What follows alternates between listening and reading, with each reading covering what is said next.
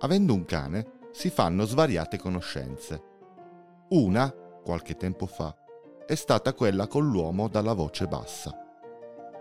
L'uomo dalla voce bassa, proprietario di un simpatico Jack Russell, parla con un volume di voce non udibile da orecchio umano. Servirebbero degli strumenti per sentire e capire cosa stia dicendo. I primi incontri sono stati drammatici.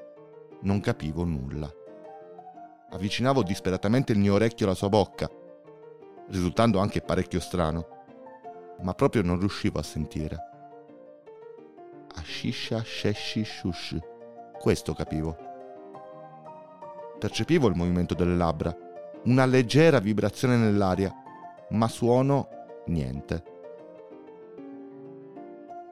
Il vero dramma si presentava quando intuivo che mi stesse facendo una domanda. Che fare? Cosa rispondere? Tutte le volte sparavo una frase a caso, sperando di distogliere la sua attenzione, fargli cambiare argomento. Poi ho studiato il problema e ho trovato la soluzione. Una notte, prima di dormire, l'illuminazione. D'altronde.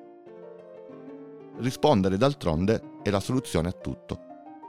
Pensateci, qualsiasi possa essere l'affermazione o la domanda che ti rivolgono, se rispondi d'altronde, non fai brutta figura. C'è una logica universale, un uso generalizzato che si presta ad ogni evenienza. Che tempo! Uno non sa come vestirsi. E d'altronde. Questi politici rubano tutti. D'altronde. Oh, non so mai cosa cucinare la sera. Eh, d'altronde. Il d'altronde è davvero lo strumento democratico per gestire ogni conversazione e mantenere buoni rapporti con chiunque. Nei mesi successivi alla mia scoperta, le conversazioni con l'uomo dalla voce bassa sono decisamente migliorate. Si è sentito capito, apprezzato, compreso fino in fondo. In rari attimi di entusiasmo, ora alza anche un po' la voce. Di poco, eh? Ma almeno riesco a cogliere qualche parola. È già qualcosa. D'altronde.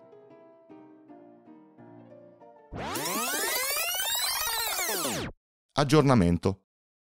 Oggi l'ho incontrato di nuovo. Ero pronto a sfoderare i miei d'altronde a tono diverso. C'è il d'altronde sconsolato, quello irritato, quello ironico, l'arrabbiato, il solidale, il metafisico, il saggio. Ho colto distintamente queste parole. Balcone, Hemingway, caricatore, morto, zingaro e pollo. Nella stessa frase. Prima che potessi scegliere il d'altronde adatto, perplesso, titubante, deciso, raffinato, la frase era complessa e richiedeva una risposta adeguata. L'uomo dalla voce bassa ha fatto una cosa sorprendente. Ha tirato fuori il cellulare e mi ha mostrato una foto. La locandina dello spettacolo Frankenstein Junior, nel quale recita nel ruolo di Frankenstein.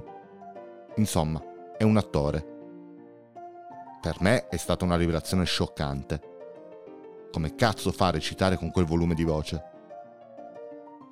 Purtroppo ora mi tocca comprare i biglietti per andarlo a sentire. Nel chiedermelo si è fatto capire benissimo. Podcast Don Tele è un progetto di Vito Ferro a cura di Trama